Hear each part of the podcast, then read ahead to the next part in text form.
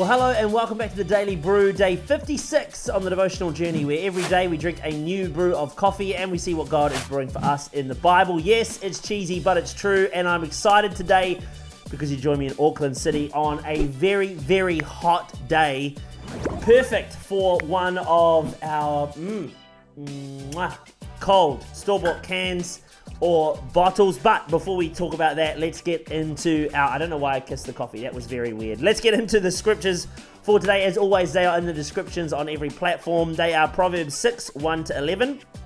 Mark 8, 14 to 9, 1, and Exodus 37, 1 to 38, 31. So, those are our scriptures for today. Make sure you check those out and read them and get something out of them. You know, pull out the scripture would be fantastic it's good doing this devotional journey. It's good listening to this, but this is really just to help get you going or to see if you got the same thing as I got today. Okay, so make sure you read the Bible and check it out. But yes, it is uh, the seventh day in a row. So we are going to have a store bought candle coffee, and I'm back with a boss can of coffee. How Japan can these boss coffees. We've had a couple now, but we're going to have this one, which is the iced double espresso with a dash of milk. So this is uh, this is different. I just got it because I like the color, to be honest. Uh, it's a white coffee drink. These are, are their ready to drink cans of coffee. So we're to give it a shake. From memory, I feel like uh, we've had one that I really liked. So I'm kind of hoping that this is to be as good. So I've given this a shake. Let's try this now. Let's open it up. There you go, that's the sound. First initial thoughts are that it is a black coffee with literally a dash of milk, probably milk powder. Let's give this a try. It's a hot day, so I'm just going to appreciate the cold. Let's give it a go.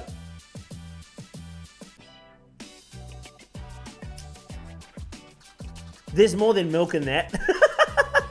That's exceptionally sweet. Ah, yes, that'll be why. Because there's 14.6 grams of sugar in here. That is this is just supposed to be a double espresso with a dash of milk. What have they put? Why have they put sugar in here? They put, yeah, brewed coffee, water, milk, sugar, coffee extract, extract. Well, there you go. Natural flavors are in here too. Th this is more than just a, a, coffee. I appreciate it though. It's sweet. It is a sweet coffee. It's lovely. I, I, I, I actually like this one. This is actually quite good. Mm. There is sugar in there though, for surezies. Lovely, lovely sweet coffee. It's cold on a hot day. That goes down a treat. Highly recommend getting it. It's the blue can uh, Suntory Boss coffee. It's good. How Japan can, how Harry can get through a hot day here in Auckland. That's enough of the brews, though. Let's get into the Bible and see what God is speaking to us about today. I believe that the urgency of our lives as Christians should be to live in such a way that spreads the gospel message every day and does not waste the opportunity that's been afforded to us today. Life in itself is a precious gift. Just as yours is precious to you, others' lives are precious as well. I wonder if we get to the end of the day, the end of our month or our week or our year, and if we would really say, I'm making the most of my life. For us to truly make the most of our lives, we need to learn how to master self discipline. That's a phrase that nobody really likes, and that probably sends you into some sort of spin even saying that today. But we need to master self discipline.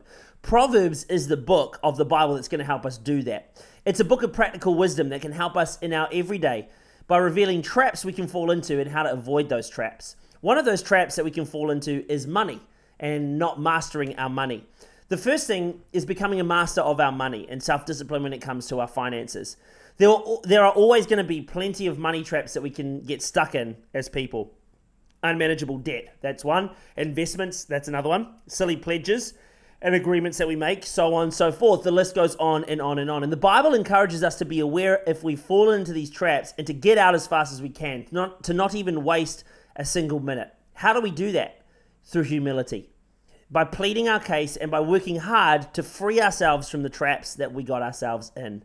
Money and the mishandling of it can be one of the greatest traps to us being able to live out the plan that God has for our lives. So, the first trap we can fall into is money, and the second trap we can fall into is time. Have you ever looked at your screen time on your device? See how much time you spend on your screen and be like, wowzers, I've wasted a lot of my life looking at this phone. It's a really confronting stat looking at how much time we waste scrolling the news, social media, and consuming content. content. And one of the ways we can be ineffective with our lives is simply just by wasting our time. We all need to be greater when it comes to our self discipline over our time. Without self discipline, we can drift into laziness, and laziness can have some pretty significant consequences. Proverbs shows us that if we're going to lead our lives and live a life that is effective for God, we're also going to need to be okay with doing some hard work. But the harvest, which also requires hard work at the end of stewarding our time well, will be worth it. Now, I'm not saying we can't rest. Resting is great management of your time, but be careful not to call laziness rest. Rest is not scrolling on your phone until 1 a.m., and that's going to hurt somebody today. Yeast in the Bible pops up a few times. I don't know if you've seen yeast pop up a few times as a metaphor. Jesus actually uses it as a metaphor for sin, and it's used as a metaphor for sin throughout the Bible. It's representative of pride, anger, lust, and it's a picture of the evil habits and biases we can have because of our sinful nature. It might seem small at the time, but it taints the whole person. And Jesus warns the disciples of the yeast that can be found in the Pharisees and in Herod. We need to be aware if there's any yeast in us and get rid of it quickly. Any decisions that we're making that don't line up with God, we need to repent and change our mind. We need to change our behavior to reflect his heart. In our passage today, the disciples come to terms with who Jesus is and finally realize that he is Christ. Now, this word Christ is Christos, and it means the anointed one, the Messiah. As Christians, we need to make sure that we're also anointed ones. We're Christians, right? We need the anointing. We need the filling of the baptism. We need the filling and the baptism of the Holy Spirit. The anointing is what sets us apart as Christians. Have you ever felt dry and crusty? Maybe you need a fresh touch of the anointing. So I want to encourage you to spend some time today and just sit with God. Ask Him to fill you with the anointing of the Holy Spirit and to touch you with the power of heaven. While Jesus is the Messiah, he preferred to be referred to as the Son of Man. He, he liked that title a little bit more. And we see, uh, we might see that as a demotion of a title, right? Well, to go from the Messiah to the Son of Man, it doesn't sound like much of a promotion. But Jesus knew it was more majestic and therefore a better title for the King of Kings. The Son of Man title was also a re- representative figure identifying himself with human beings.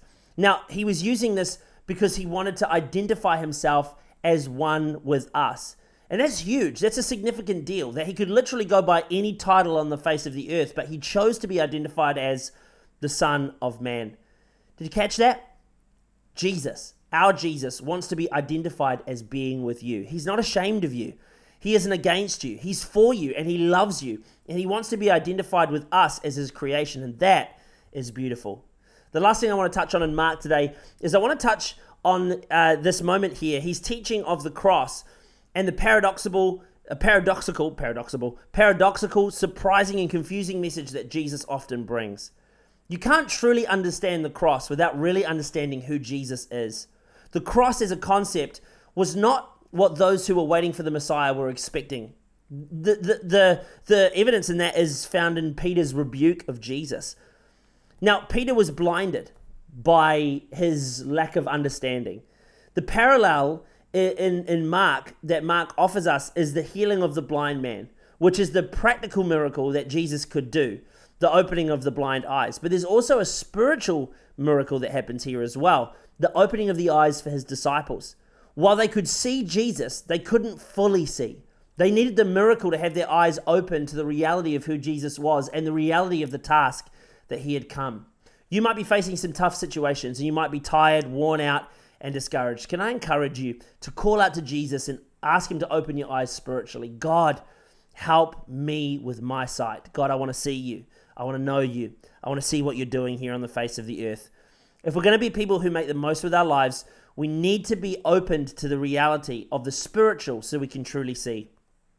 I believe wholeheartedly that the world needs you where you are if we're going to make the biggest difference for Jesus.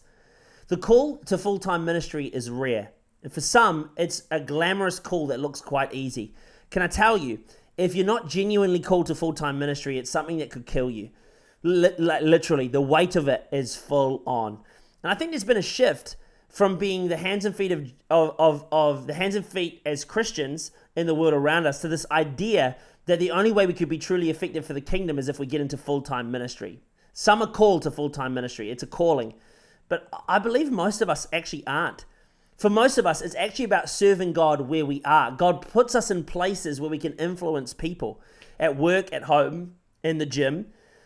It's about being the hands and feet of Jesus in the community that he places us in. That's how we can make the most with our lives for Jesus. I love, now, I think this is his name, Bezalel. Bezalel. Bezalel. Biz, Alal. Bezalel. I love Bezalel for this reason. Now, he, he makes the whole ministry, the work that he does. And I believe God is ready and willing to fill his people with the spirit for the workplace. Look at verses 3 and 5 in Exodus and see how he wants to do it. Wherever you are today, can I encourage you, whatever you've been placed in, see the bigger picture and see the people that God wants to use you to reach.